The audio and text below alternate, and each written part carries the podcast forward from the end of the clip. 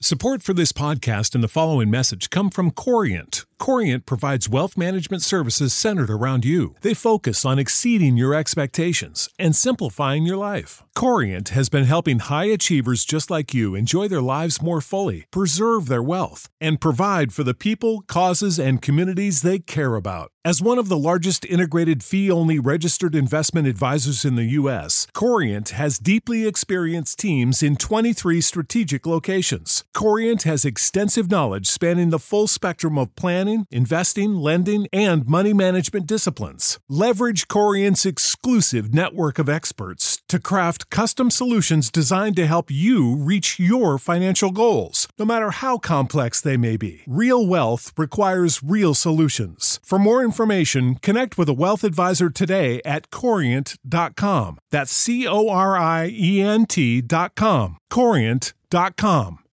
When you need mealtime inspiration, it's worth shopping Kroger, where you'll find over 30,000 mouthwatering choices that excite your inner foodie. And no matter what tasty choice you make, you'll enjoy our everyday low prices, plus extra ways to save, like digital coupons worth over $600 each week. You can also save up to $1 off per gallon at the pump with fuel points. More savings and more inspiring flavors make shopping Kroger worth it every time. Kroger, fresh for everyone. Fuel restrictions apply.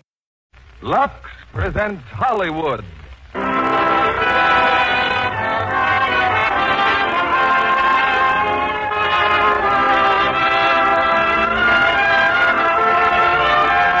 The Lux Radio Theater is proud to present Photoplay Magazine's Gold Medal Award screenplay, Valley of Decision, starring Greer Garson and Gregory Peck. Ladies and gentlemen, your producer, Mr. William Keeley.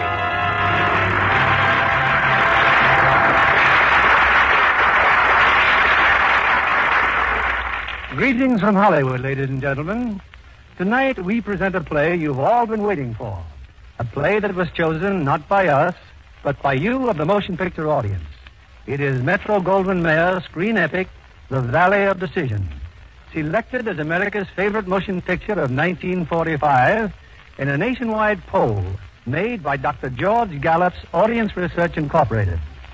After tonight's performance, Valley of Decision, its stars, director, and producer will receive Photoplay Magazine's coveted Gold Medal Award. Our stars tonight, who play their original screen roles, are Greer Garson, who for the second time in two years has been voted America's favorite actress, and Gregory Peck, whose meteoric rise to stardom has been scarcely duplicated in screen history. In this week of popularity polls, I'd like to remind you of one constant poll that goes on day after day, year after year, with always the same satisfactory results. It is your daily preference for the product that presents tonight's play, Lux Toilet Soap. Here in Hollywood, among America's most glamorous screen stars, the vote is 9 out of 10 in favor of Lux Toilet Soap. And I'm sure that lovely women everywhere, from Maine to California, appreciate this dependable aid to beauty. I might even say aid to romance. Our curtain rises on America's favorite screenplay, Valley of Decision, starring Greer Garson as Mary Rafferty and Gregory Peck as Paul Stott.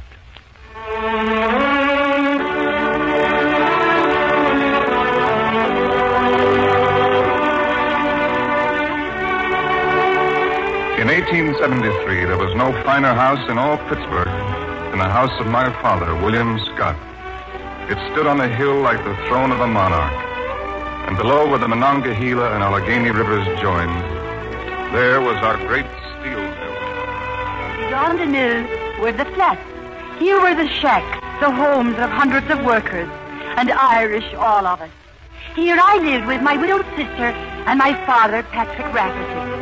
I'd been looking for work, and one morning word came that I'd found it. What? What kind of work, Mary? House service, Pop darling. It's all set, providing a lady likes me personality. Personality, what's that? The looks of me. Mary, what lady? Will you start getting mad right now, Pop? Why? Because the house where I'm going, it's the house of William Scott. No, no, Pop, take it easy. man that took these legs from me. The man that made me a cripple for life? Ah, Pop dear, it was an accident. And Mr. Scott's paid you full wages ever since. Yours was an accident. And him tossin's a bit of charity and forgetting all about it. But by the holy saints, he won't forget about it when we get our union. But meanwhile, I have to work, darling.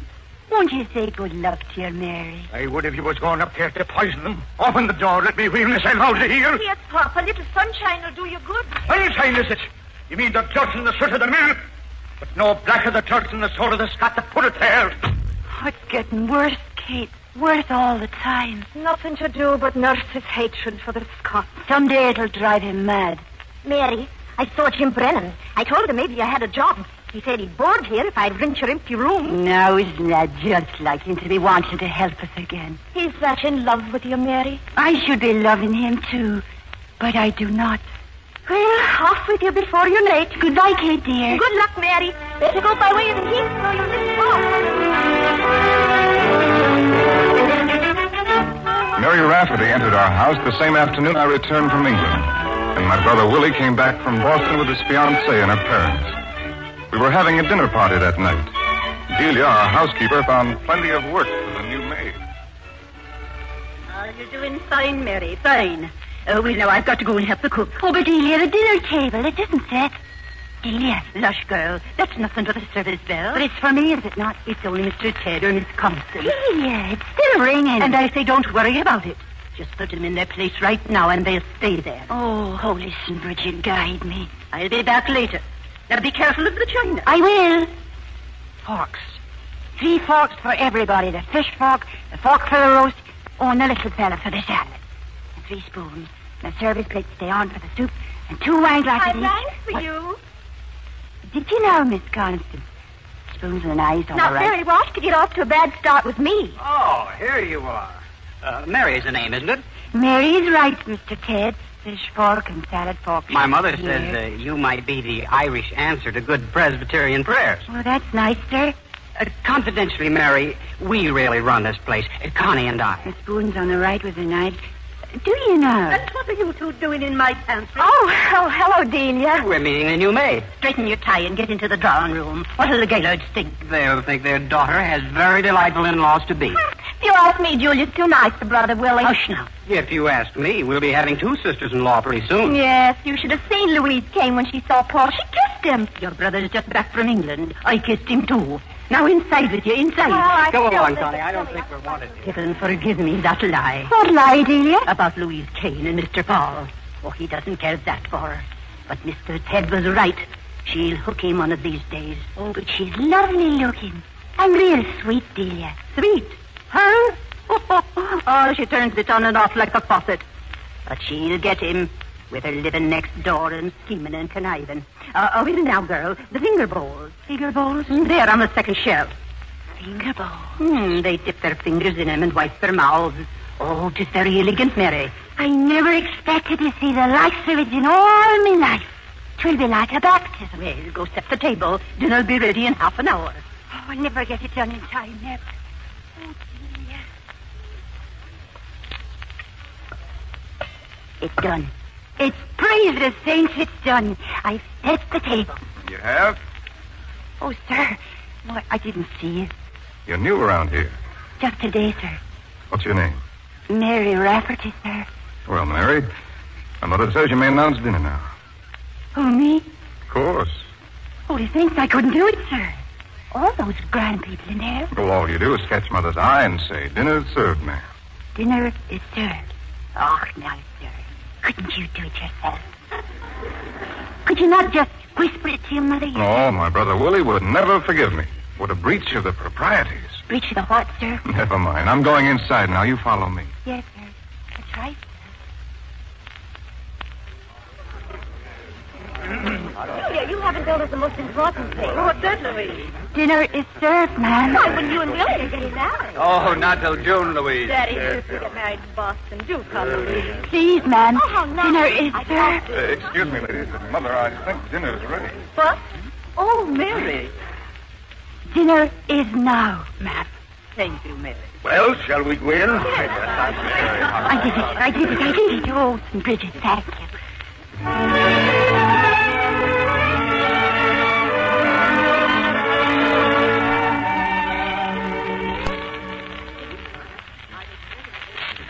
Well, if you men insist on talking business, it's time for us to go inside. Mary, the gentleman will have cigars. Yes, ma'am. Now then, Mr. Gillett, you were about to say something. Uh, yes, Mr. Scott, I was. About Andrew Carnegie. Cigar, sir? Yes. You're wondering, Mr. Gillett, why I don't throw our mills in with Carnegie.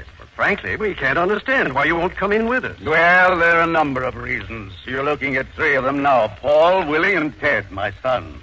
I own my own puddle, Mr. Gaylord, and that's where I'm going to stay. But if it's security you want. Well, it's not just a question of security. We.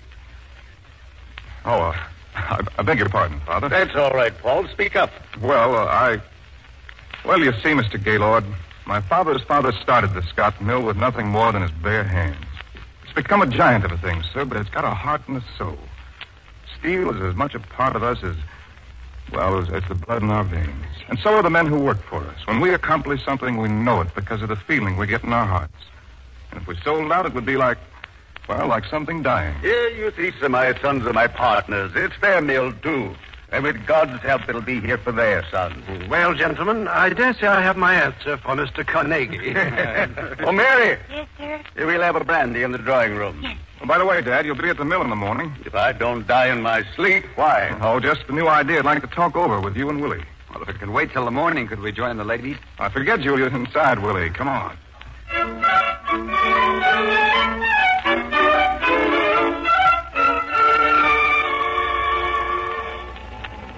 And that's the whole idea, Father, an open heart furnace. But it'll take a fortune in experiments. Why do we want to bother? Willie! with it? An open heart furnace, Paul, you really think well of it? If we can perfect it, we can make any kind of steel we want soft, hard, pliable, rigid. That's why they have more varieties of steel in Germany than we have here. Germany, eh? Father, isn't it about time you sat back and started to enjoy yourself? You mean loaf? Well, yes. Paul, anytime you're ready, the money's at your disposal. I'm ready now, Dad. I've spoken with Jim Brennan. Brennan. We've no better man in the mill than Brennan, but he's all for organizing a union here. I'm pretty sure the open heart will take his mind off the union. Now, go ahead. Let me know when there's something to see.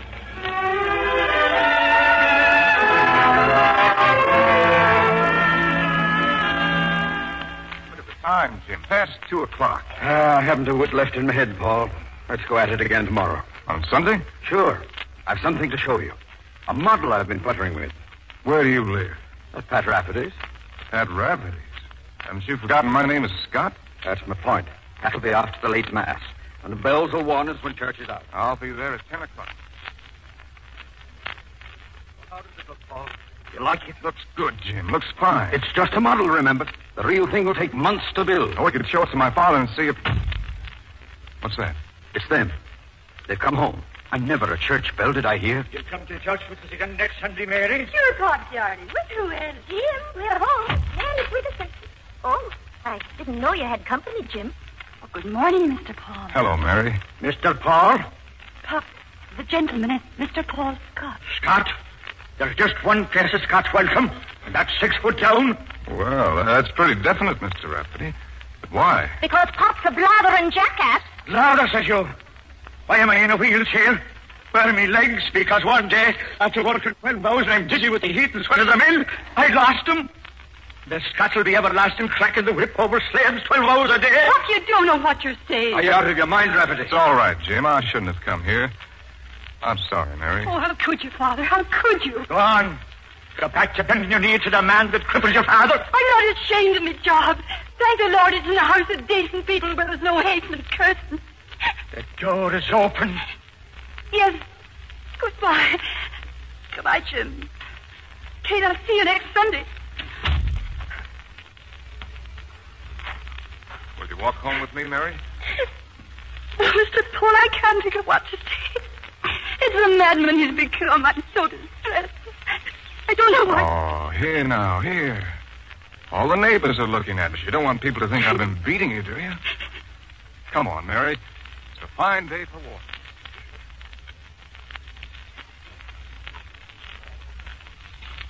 Mary, Mary, still full of tears, I, I'm sorry. and you haven't spoken a word. Here from the top of this hill, Mary, you can see all Pittsburgh. Why don't you sit down? Cry it all out. Hmm? I feel better now. Really, I do, sir. Oh, look, sir, there below us. The river and the mill. You know, to me, those bricks and furnaces, they're, well, they're human. The giant of a thing. With a heart and a soul. As much a part of you as the blood in your veins. Wow. Where'd you hear that? My first night at the house, sir. Eavesdropping, eh? Overhearing, they call it. You're a pretty girl, Mary. Oh, now it's getting late, sir. I have to be getting home. Well, we'll both be getting home. Together? Unless you're ashamed to be seen with me. Oh, no, sir. Oh, indeed not. Of course not. Good then. Come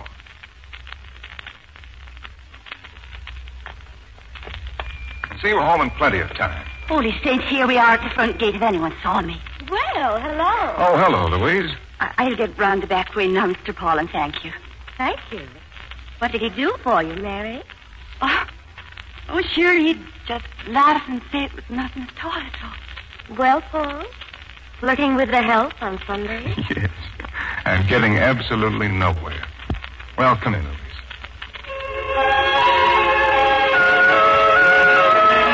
As the months went by, Mary Rafferty, with the kindness, her understanding, with the thousand and one things she did unbidden for all of us, became more and more one of our family. She was devoted to my mother. And to my sister Constance, she was like a wise and protective older sister. It was quite natural then that Mary should accompany us when we all went up to Boston for Willie's marriage. On the boat coming home, quite late at night it was, Mary found Connie, her head poked out of her stateroom window, talking to a strange gentleman on deck. Oh, Hello. hello, Mary. Well, I, I'd better run along now, Miss Scott. Well, if I don't see you in the morning, you can always find me in Pittsburgh. Good night. I forgot. Get away from that window, Miss Constance, and open your door. Yes, Mary. Look at you. I don't believe it. Talking to a strange gentleman is bad enough, but in your nightie. Oh, he's not a strange gentleman. That was the Earl of Moulton, and he was at Willie's wedding. In your nightie. Oh, now, Mary, it was all perfectly respectable. He was out there, and I was in here, and, and besides, he's an earl, and I think he's perfectly beautiful, and I always did want to live in the palace, and, and well, know all the wicked people in Europe. and- Into bed with you. That's exactly where I was going. Hmm. Divil a prayer, she says. Just bounces into bed without even asking a blessing. Say enough prayers on Sunday. What shall I pray for? A titled husband? You might pray to the Savior to have mercy on your soul. Can a Presbyterian say, Have mercy on my soul? He hears Presbyterians, too. Good night, Miss Constance. Mary, I told Lord Moulton you were my dearest friend. I meant it, too. Thank you, Connie.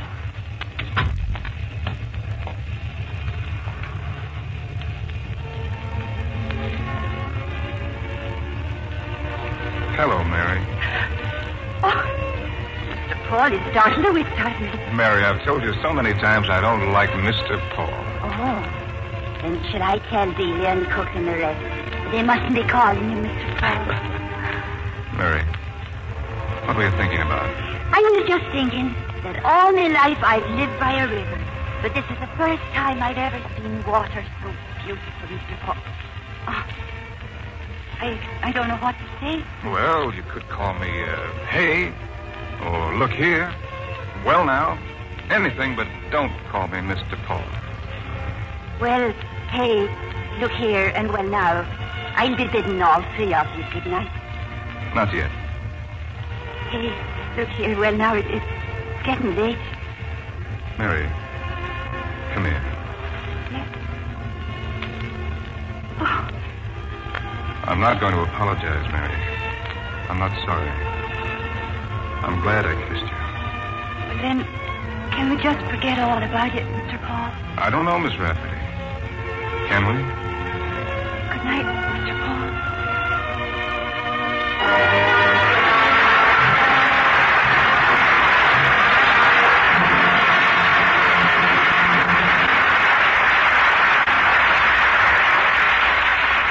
In just a moment, we'll bring you the second act of The Valley of Decision, starring Greer Garson and Gregory Peck.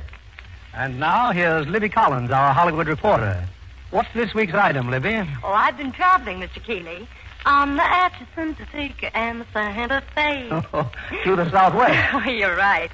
I've just seen a preview of the new Metro-Goldwyn Mayer musical, The Harvey Girls. Starring one of Hollywood's top favorites, and mine, Judy Garland. What part does she play? Well, Judy's a waitress in one of those famous restaurants of the 1890s. Mm, she's so pert and pretty in that starchy uniform she wears. Think what an experience it would be to have Judy Garland serve you a meal. Oh, I'll bet you wouldn't know whether you were eating a sandwich or a salad, Mr. Kennedy. Or care, Libby. All I'd see'd be those big dark eyes and that lovely. Lovely Lux complexion. That's it, Libby. As you know, Judy Garland, the leading lovely in the Harvey girls, is also one of our leading Lux girls. Lux toilet soap never had a more enthusiastic fan. Judy finds active lather facials are just right for her skin, and her complexion is really something. Smooth and soft enough for camera close ups. No wonder nine out of ten famous stars depend on daily Lux soap care. Such a simple care, too. As easy as this. Here's all you do.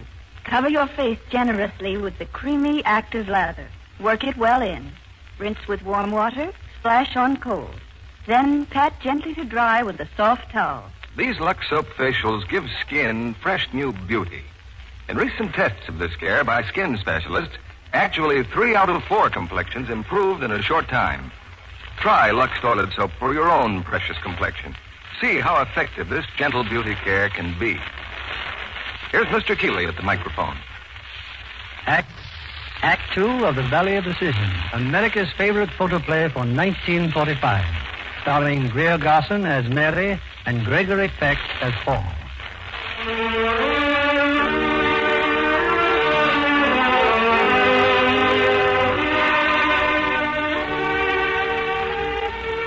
The big house saw very little of Paul Scott in the year that followed. The open hearth was built, and week in and week out, Paul struggled with his experiment, determined to justify his faith in a new furnace.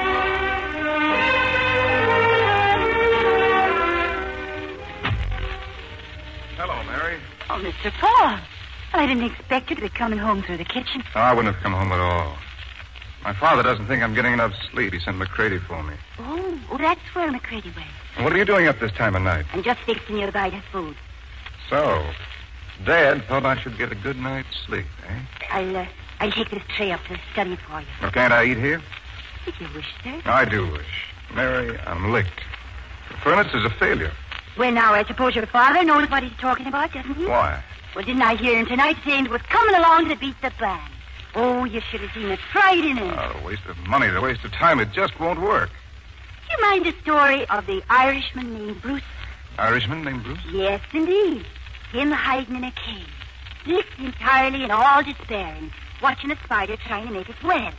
Well, the spider kept swinging and missing and swinging and missing. Couldn't make ends meet at all, at all. He never stopped trying. And finally he made it, Mr. Bruce. He gave a big hurrah. He burst out of his cave and he raised the table entirely. In Scotland, I think Bruce was a Scotsman, Mary. Now, who cares what they think in Scotland? But how could your furnace be a failure and you the best steelman in all Pittsburgh? My father said that? No, Jim Brennan. When? Down at the flats last Sunday. But you were here last Sunday. You were here all day. Oh. Oh, no. Well, well, it must have been some other You time. sent McCready for me tonight, didn't you? I was that worried. Your father said he was afraid you were becoming discouraged altogether. And that's all he said. Yes, Well, I won't quit, Mary. I promise. I know that. Mary, if I do make it, if the hearth works, unless I can come home and talk to you about it, it won't mean very much. Let me finish. No, don't, don't. You must. There isn't anything in this world as big as the way I feel about you, Mary. I see you flitting through this house, taking care of us, and you're always at a distance. But you belong close, Mary. Right here, in my arms. Please, please let me go. You love me, Mary. You know you do. And if I love the ground you walked on, there's nothing can come of it. Marry me, darling. Please, marry me. Paul, Oh, I'm a servant in this house. This family is good to me. You want to see me make them a laughing stock and, and people to call me a, a scheming, conniving... Stop it, Mary. True. It's true. Paul, you know. All I know is that I love you. Mary, don't go. Please.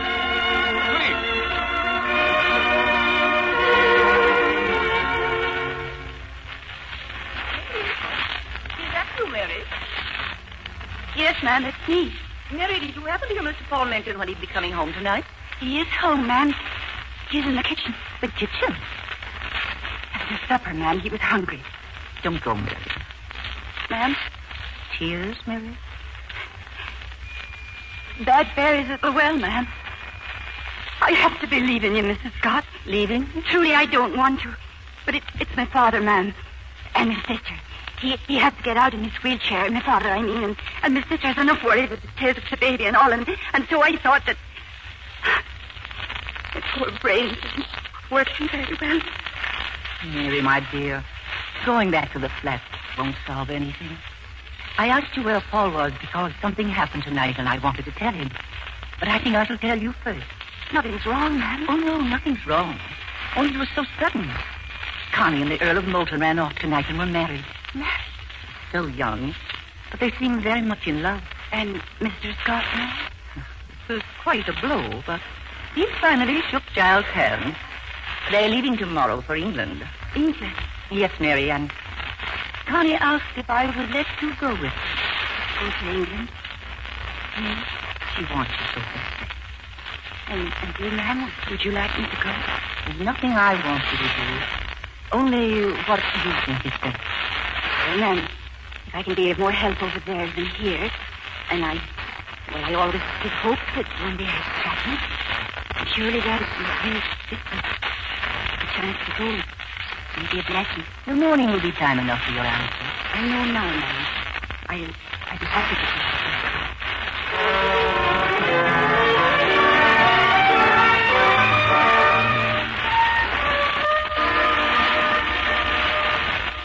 Look at this typewriter.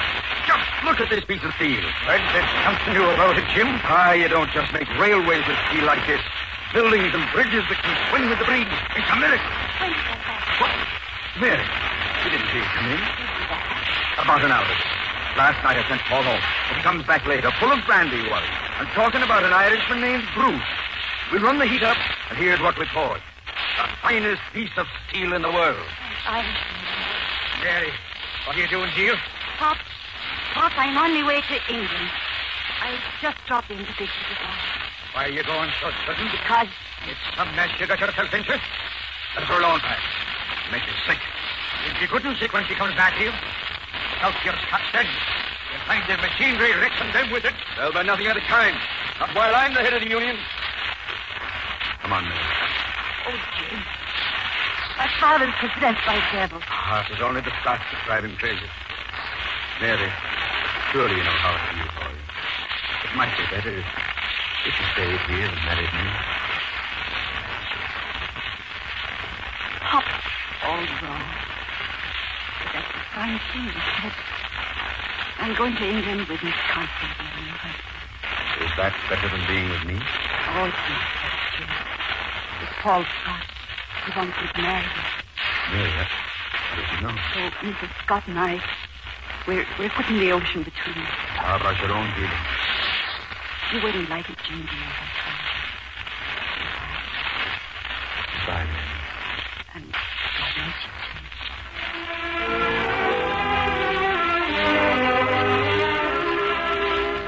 And so I left Paul Scott and was gone. And the distance widened with every dreary month. Many letters he wrote, enough to break my heart.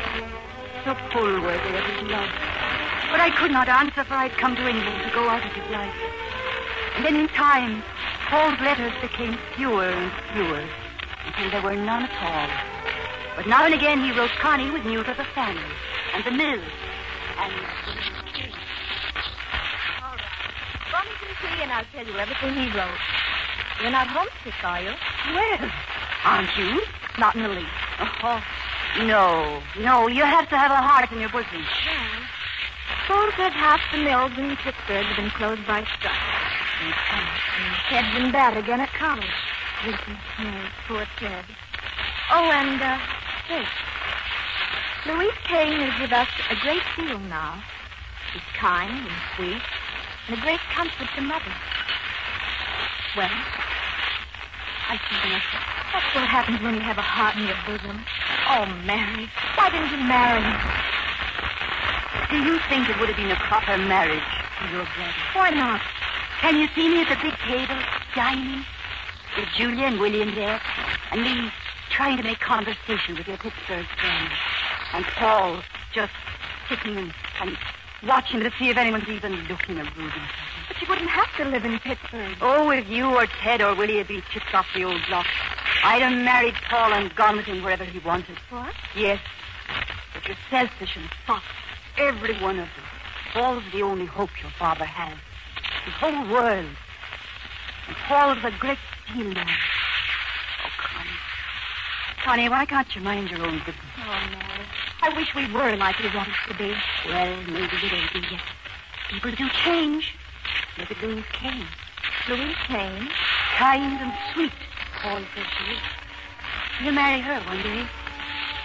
You will.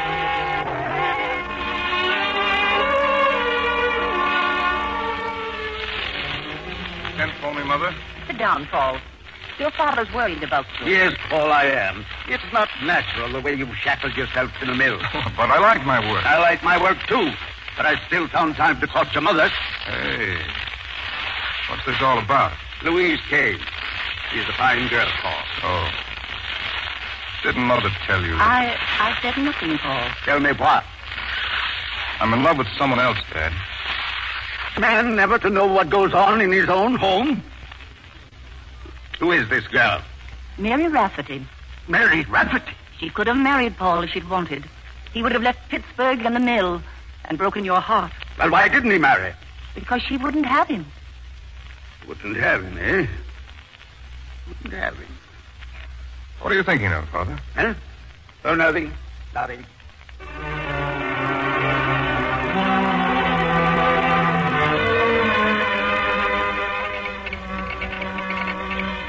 Miss Mary Rafferty, here of Earl of Moulton, Oakvale Manor, Sussex, England.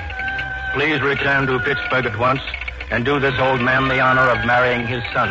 Signed, William Scott.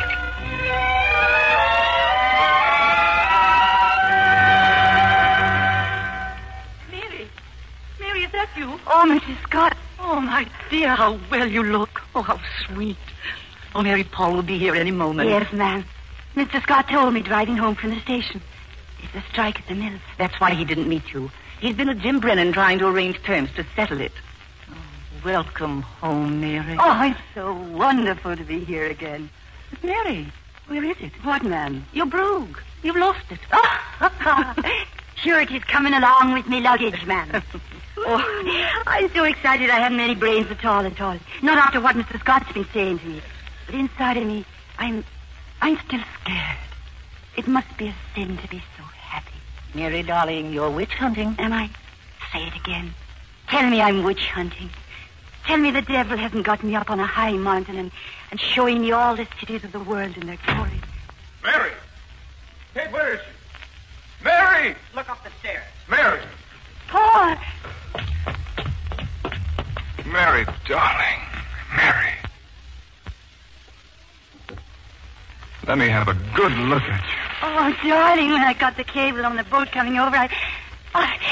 I, I just couldn't think. You knew I'd be waiting here for you. You knew it. Two years. Two long years.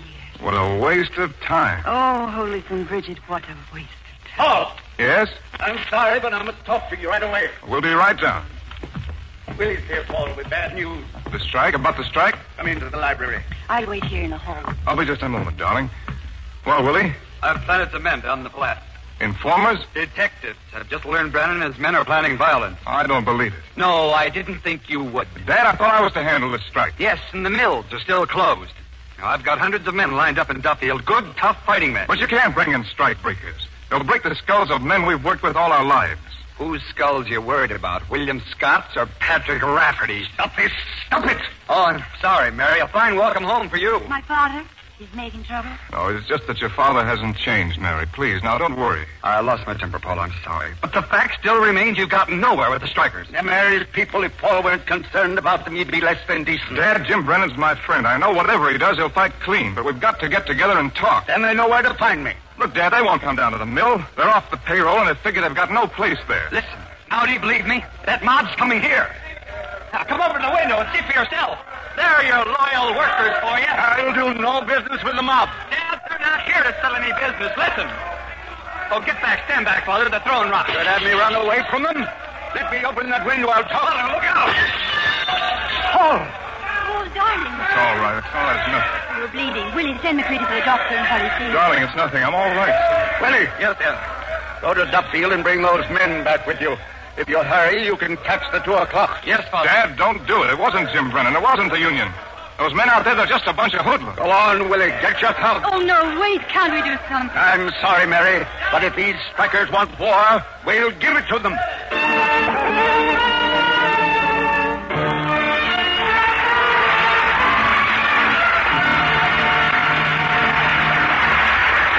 We pause now for station identification. This is CBS, the Columbia Broadcasting System.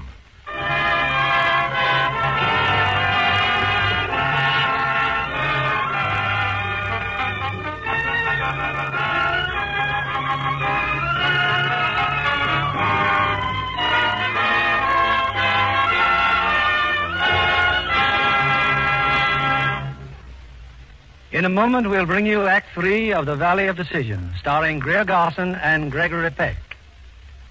Here in Hollywood, the world's capital of feminine loveliness, we're apt to take beauty for granted. It's hard to be complacent, though, when you find yourself in the presence of really classic beauty. I wish you could all see Miss Helen O'Hara, the young Metro Goldwyn Mayer actress who appears before my dazzled eyes tonight. Miss O'Hara, how does it feel to be the answer to a cameraman's dream? really, Mr. Keeley, I don't know what to say except thank you. Have you always wanted to be in pictures? Well, you might say I grew up with the idea. My father is an artist, and I've acted as his model since I was 14. And my mother was in musical comedy and the Ziegfeld Follies girl, And what movies have you appeared in? as Thousands Cheer, and now I have a part in Metro Goldwyn Mayer's new production, Ziegfeld Follies. And your mother was a Follies girl. Yes, it's thrilling to play the same kind of part in pictures that my mother played on the stage. You'll make a lovely Ziegfeld girl, Miss O'Hara, especially with that very beautiful complexion of yours. May I say it's a perfect example of what we mean by a Lux complexion. Why, thank you, Mr. Kennedy. You're right about my being a Lux girl. I decided long ago that if Lux toilet soap is such a favorite with famous stars, it ought to be a daily beauty care you can depend on. And it is. And that's the reason that nine out of ten Hollywood stars and hundreds of starlets use Lux toilet soap.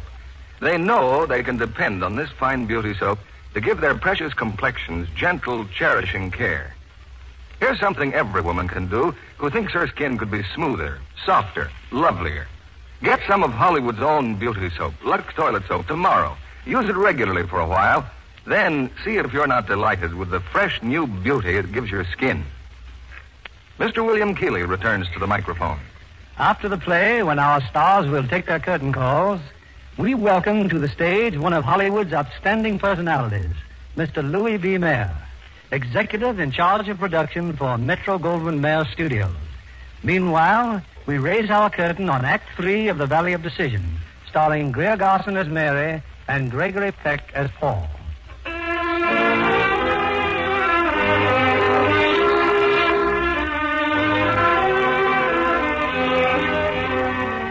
Early that night, with Willie on his way to Duffield, I left the Scott house and went to the flat, hoping against hope that Jim Brennan would listen to me. As the head of the union, he could stop any further violence. Oh, but Mary, must we talk about the strike?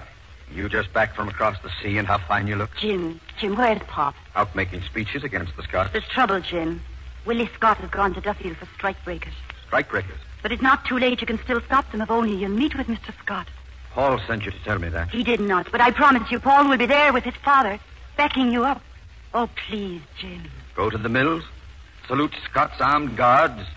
I'll never do that. Never. Fools and girls who won't listen to Jim, that's Pop now. Pop! Pop, darling! Mary. Mary Angel. Oh, it's so good to see you again. Mary.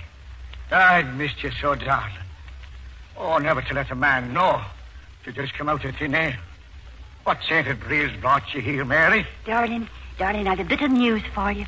Now, please, Pop, don't get mad now. About the Scots. Yes, and just for once, try to understand. I've come home, Pop, to marry Paul Scott. Yes, I understand. Even after all this time, you still turn against your own. You love what your father hates. With a hate that's got the blessing of God on it. I'm reaching into high heaven to put a curse on this marriage. Pop, no. Bear me witness, Jim Brennan. If my daughter ever brings any Scots into this world, may they get you dead. Mary. Mary, darling, don't look like that. If we're going to meet with Scott, there's no time to lose. Do you hear me, Mary? Come along with me. I'll talk to my men now.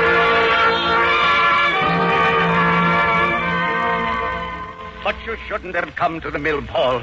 The doctor told you to stay in bed. I'm all right. And Mary let you leave? Mary wasn't home, Ted. She's been gone since morning. If I were as lucky as you, I'd never let her out of my sight. You know, for Mary, I might even stop drinking. That's enough, Ted. You've made the arrangements for Willie's men. Yes, sir. They'll be here on the 3.30 train. How do you know? We just had a telegram from Willie. Dad, we're not going to like the next few hours. As long as we live, we're not going to like them. Paul, Mary. Mr. Scott, this may upset you all terribly, but there isn't much time and somebody had to do it. You what? I just pledged my word to Jim Brennan and the rest that you talk with. Where did you say I'd meet them? Out on the bridge, sir, between the mill and the flats. That'll be halfway, for anyone who wants to conceal. And I said you'd come without the guards. Oh, sir, the men'll behave right. What did you say about the men from Duffield? That you'd send an order to Willie at the station to pay the brutes off and send them back where they belong. Well, I. I see I've had a busy morning. Dad, it's our chance. Do it, Dad, please. Where's Brennan now? He'll be coming this minute with the men to meet you on the bridge. And the train's due in half an hour. Dead. Yes, sir. I'm going to write a note. Take it to the station right away. And don't you or Willie leave there till the strike breakers have gone back to Duffield. Yes, sirree.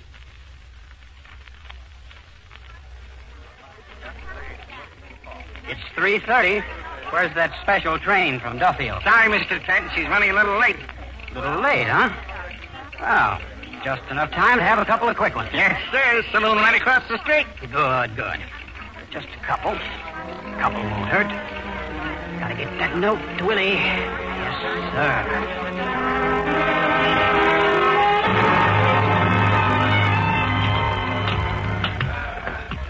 The middle of the bridge, she said. This is it, Paul. Here they come, Dad. Jim's bringing them just like Mary said he would. Paul, the guards. You spoke to them? They'll not come near this bridge unless trouble starts, and there'll be no trouble. Let's get this over with. Stop here, men! Stop here! Well, Mr. Scott? Men, this is the first good moment I've known since this bad business began. My son here has told me, as he's told you, that concessions are in order. I assure you, I stand on that side. All right, Brennan, what are your demands? First, five cents an hour increase for every man in the mill. Prices have been shooting sky high since the panic, Mr. Scott. All right, the increase is granted. Second, iron guards on all machines to protect against accidents. Granted. Third, recognition of our union and the promise of a closed shop. Well, I've always tried to be a fair employer. But if you think you want a union, I'll not stand in your way. Yes, I recognize the union, but as long as I live, I'll never refuse a job to any man willing to do an honest day's work. There you have it now, you fools!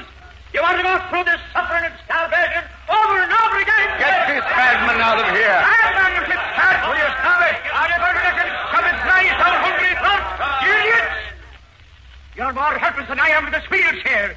You've been listening to this kind of lies and treachery for a hundred years. Lies, treachery? Has any man here ever known me to lie to him? No, sir.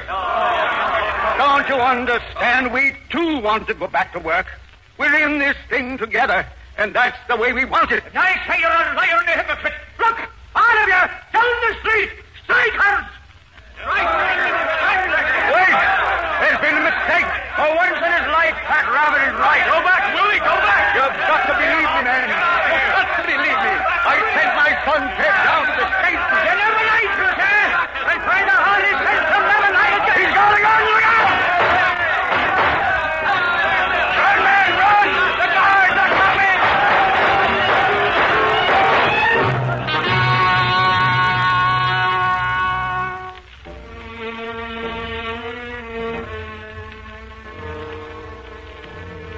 Three men died on the bridge that afternoon. Jim Brennan, and my father, Patrick Rafferty, and Paul's father, William Scott. And I sat keeping awake in our house in the flat. I prayed that Paul Scott and I might never meet again.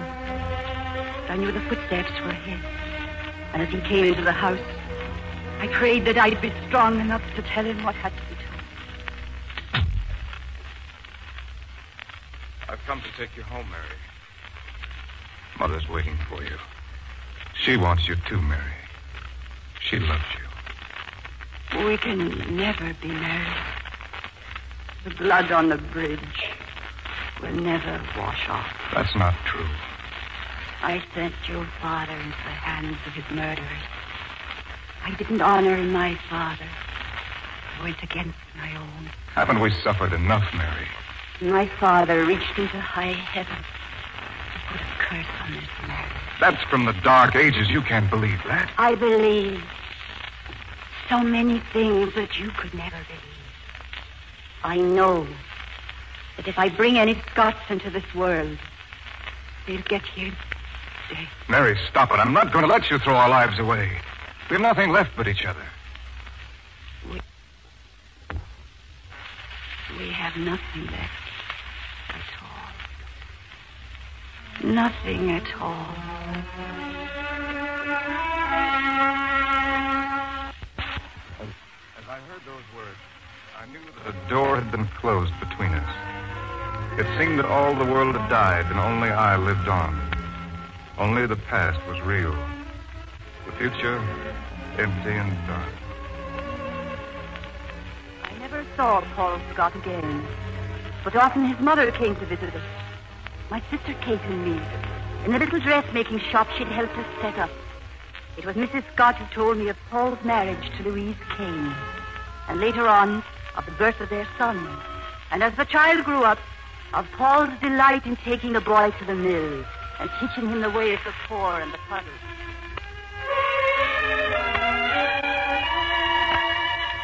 Paul, I've told you a dozen times I won't have my son hanging around that mill. But Louise, he had the time of his life. You should have seen him. I should have hated it. You're Nothing but a mill hand yourself. I'd rather die than see my son like. Like me? Now, look, Louise, it's not just because I had the boy at the mill. What's the matter? I had a scene with your mother. She seemed very ill. She had no right to go out of the house so soon. You're quite right. I wonder where she went. You don't know. No. You don't know where she's been going all these years. No, I don't. You must ask her sometime. Dinner ready? No, not yet. Why not? I don't know why not. Should have married that Mary Rafferty. She would have been such a good house. Louise. This used to be a good home, a happy place. I want it to be that way again for my son. I'm willing to do my part. Then keep him away from that mill. Yes. Not to leave so soon, Mrs. Scott. I hardly ever see you. I've stayed too long, dear. It upsets Louise so. Mary, yes? Mary, this is my last visit with you. Oh, no. What kind of talk is that? Why, Dr. McClintock I says... it- don't mind. I'm ready to move on. Mary, there's something I want you to do. My share of the mills is one fifth. I'll be gone soon, and I'm leaving it to you. God, I don't need it. I really I know, but it may need you. Need me? The moment I'm dead, Willie will try to sell. Connie's always in debt.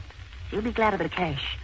And Ted, uh, Ted doesn't care, poor soul. We've all forgiven Ted a hundred times, but he can't find a way to forgive himself.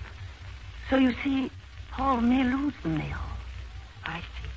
Oh, it's heartbreaking, Mary, the way things have turned out for Paul. And for you, too, dear child. Yes, you've got to help him keep the mill for his son.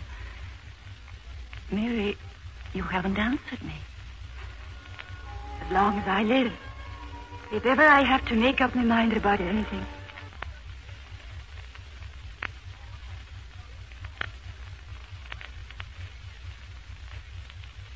Way to do it that way. Thank you, Mary. Thank you. Two nights later, McCready the coachman came rushing into the shop. Mrs. Scott had suffered a stroke, and she was calling.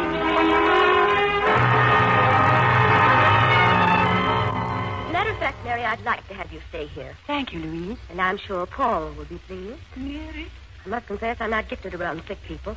And until Connie gets here, if you can help us out, I, for one, shall be greatly relieved. Well, Mary? I'm here, Mrs. Scott. Don't leave. Don't leave me, Mary. No, Mrs. Scott. I won't leave you. I promise I won't leave you.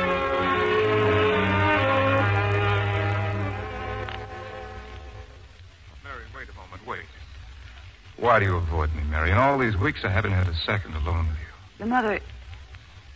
I better go in. Oh, she's sleeping now. The nurse is with her. Won't you even let me tell you how deeply grateful I am? I love your mother, Paul. My mother loves you, Mary. Mary, if you only knew what. Paul? Sorry to disturb you, Paul. Yes, Louise, what is it? Your mother is dead.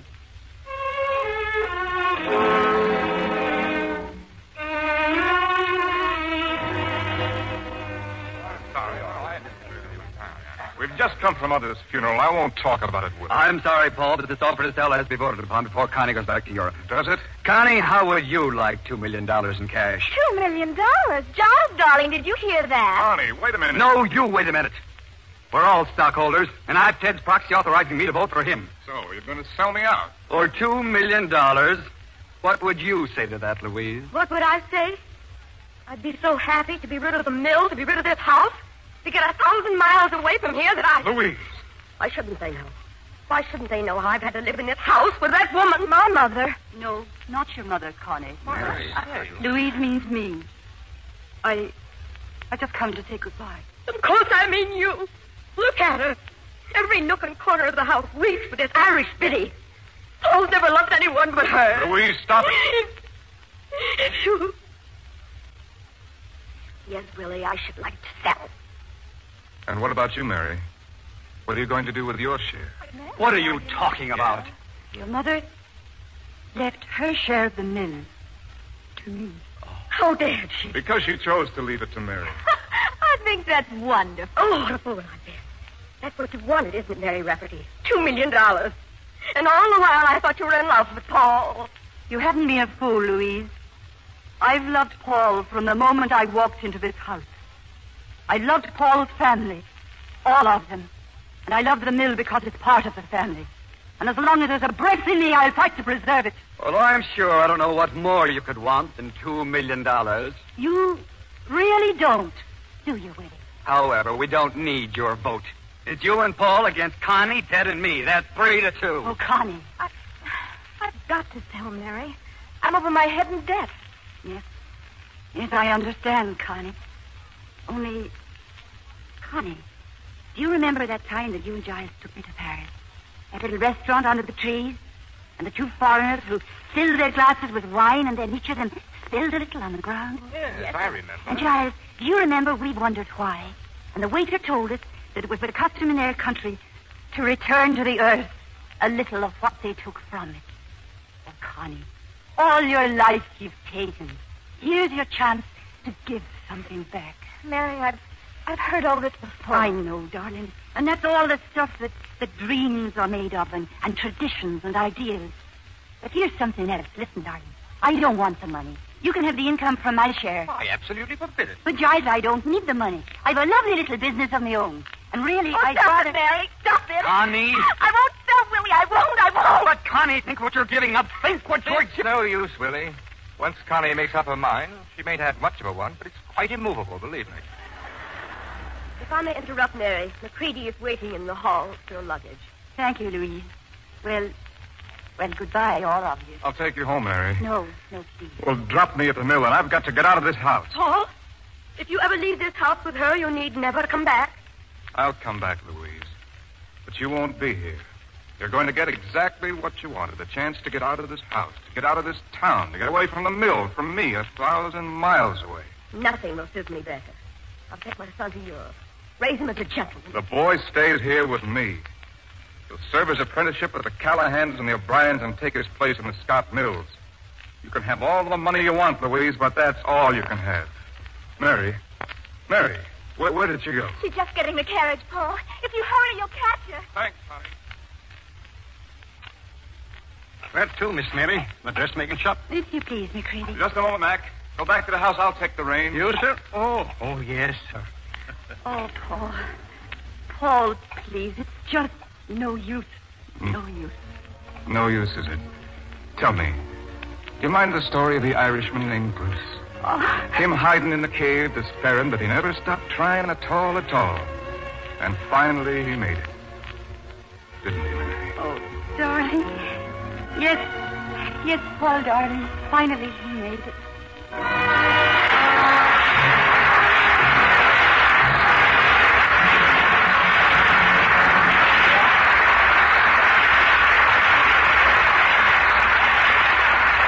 Congratulations, Greer Dawson and Gregory Peck, for a superb performance. It's easy to understand why the Valley of Decision was voted America's favorite motion picture for 1945. Thank you, Mr. Keeley. And I'd like to express my appreciation to the theatergoers of America. I'm sincerely grateful to them. Greer, you've earned the title, the First Lady of the Screen. It was a pleasure to appear with you again. And Gregory, you've earned the title of one of the most sought after stars in Hollywood.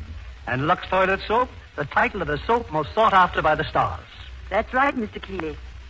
There's a gentleman with us tonight who is also to receive a gold medal award. Someone for whom I have a very warm personal feeling because he brought me to America. Someone who's been a friend and an inspiration to all of us at Metro Golden Mare, Mr. Louis B. Mayer. You're quite right, dear. There is no one who has done more for the motion picture industry, and we're exceptionally happy to have him with us tonight. As head of the Metro Golden Mare organization, his keen sense of showmanship and vision gave American theatergoers seven out of ten pictures, voted tops in Dr. Gallup's audience research poll for Photoplays magazine for 1945. We of the Lux Radio Theater are proud to welcome Mr. Louis B. Mayer. Thank you, Greer and Bill Keeley. You've been very kind, and I'd like to pay tribute to all my co-workers at the studio who made it possible to produce so many of the most popular pictures of 1945. Without the executives, producers, directors, actors, writers, musicians, and technicians, all working as one family, it would not have been possible. I thought your radio adaptation of Valley of Decision was magnificent. And naturally, we at Metro Goldwyn Mayer are proud of tonight's stars, Greer Garson and Gregory Peck. For Greer, it's the second consecutive year that she's won the Gallup Audience Research Poll. And I know you'll enjoy her more than ever, co-starred with Clark Gable in a forthcoming picture, Adventure. Gable's back and Garson's got him. Well, they should make a sensational team. Mr. Mayor, would you tell our audience who the other recipients of Photoplay's Gold Medal Awards are? Yes, in addition to Greer Garson, who was voted America's favorite actress, awards are being presented to Mr. Edwin Knupp and Tay Garnett, producer and director of Valley of Decision. The favorite actor of the year, 1945, was Bing Crosby. You must be very pleased with the findings of Dr. Gallup's organization. Yes, it's very gratifying because we of the motion picture industry must be guided by the individuals who attend the pictures of their choice. They, of course, are the audience that decides what type and quality of pictures and what stars will be America's favorites. And I think their choice, as reflected in Photoplay's annual poll, indicates that the American people as a whole are discriminating in their tastes and exacting in their standards. Mr. Mayor, we're happy that another Metro Goldwyn Mayer picture is scheduled for the Lux Radio Theater next week. Won't you tell our audience about it? Gladly. The play will be Johnny Eager and will star our own Robert Taylor. It will be his first appearance in this theater since returning from the Navy. Bob will play his original screen role, and we'll have opposite him Susan Peters, who has won the admiration of everyone.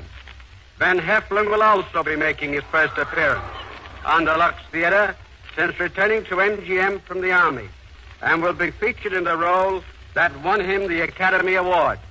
Well, Mr. Mayor, we'll be looking forward to presenting Johnny Yeager next Monday evening. Meanwhile, it's getting late, and as soon as our curtain falls, we'll be hurrying to dinner at the Beverly Hills Hotel, where Photoplay's Gold Medal Awards will be presented. Thank you for your cooperation, Mr. Mayor, and many thanks for being with us this evening.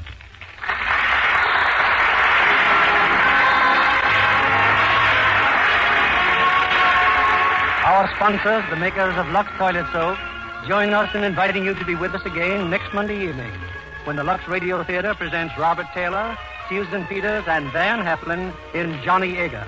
This is William Keeley saying goodnight to you from Hollywood.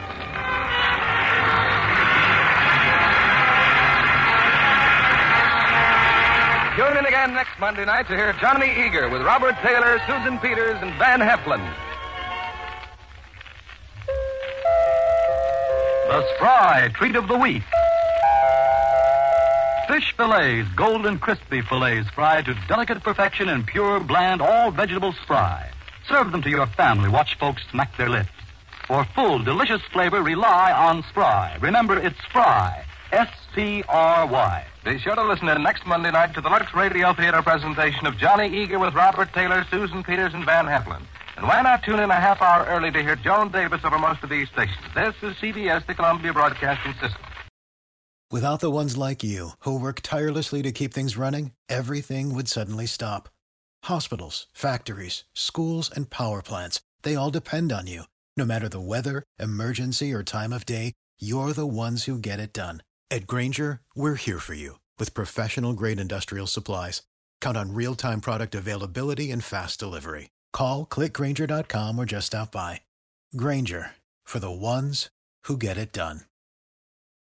Prescription products require completion of an online medication consultation with an independent healthcare provider through the LifeMD platform and are only available if prescribed. Subscription required. Individual results may vary. Additional restrictions apply at lifemd.com. Read all warnings before using GLP 1s. Side effects may include a risk of thyroid C cell tumors. Do not use GLP 1s if you or your family have a history of thyroid cancer.